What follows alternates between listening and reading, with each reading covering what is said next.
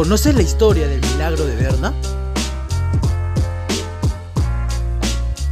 ¿Sabías que los dos primeros sextetes del fútbol lo ganaron dos equipos de fútbol femenino? ¿No lo sabías? Entonces quédate con nosotros escuchando historias de fútbol mundial.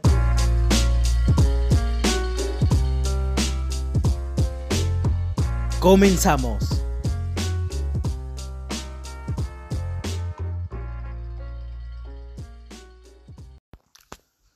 Hola. Muy buenas a todos. Mi nombre es Bruno Risco y sean bienvenidos a un nuevo episodio de Historias del Fútbol Mundial. En esta ocasión la historia nos sitúa en un 4 de julio de 1999, donde Martín Palermo, uno de los mejores delanteros que ha tenido no solo la selección argentina, sino Boca Juniors, se metía en la historia negra de la selección al errar 3 penales en un mismo partido por la Copa América de ese mismo año. Una mancha de la que se tomó revancha recién una década después, cuando el 9 marcó un épico gol ante Perú por las eliminatorias al Mundial de Sudáfrica, para el equipo que por entonces dirigía Diego Armando Maradona. Argentina llegaba a la Copa en Paraguay con Marcelo Bielsa como entrenador, quien tomó el mando tras la salida de Daniel Passarella, post-mundial de Francia, y con una gran cantidad de jugadores de Boca en su plantel: Juan Román Riquelme, Guillermo Barros Schelotto, Hugo Ibarra, Walter Samuel, Diego Cagna y el mencionado Titán.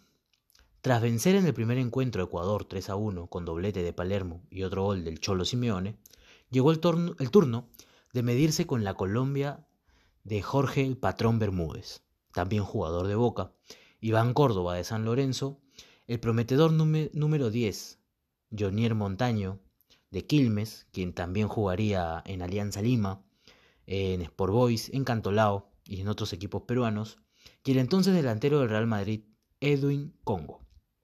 La mala fortuna no tardó demasiado en mostrar su saña con Palermo, quien a los 5 minutos estrelló un penal al travesaño. En total, en aquel encuentro hubo 5 penales, y solo uno terminó en gol.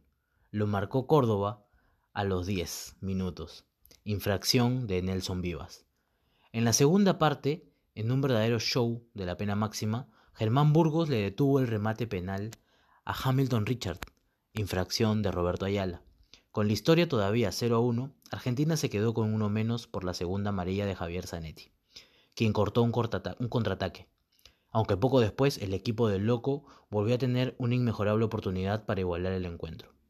Palermo apuntó hacia las nubes y acertó, dando lugar a la icónica imagen con los pantalones levantados.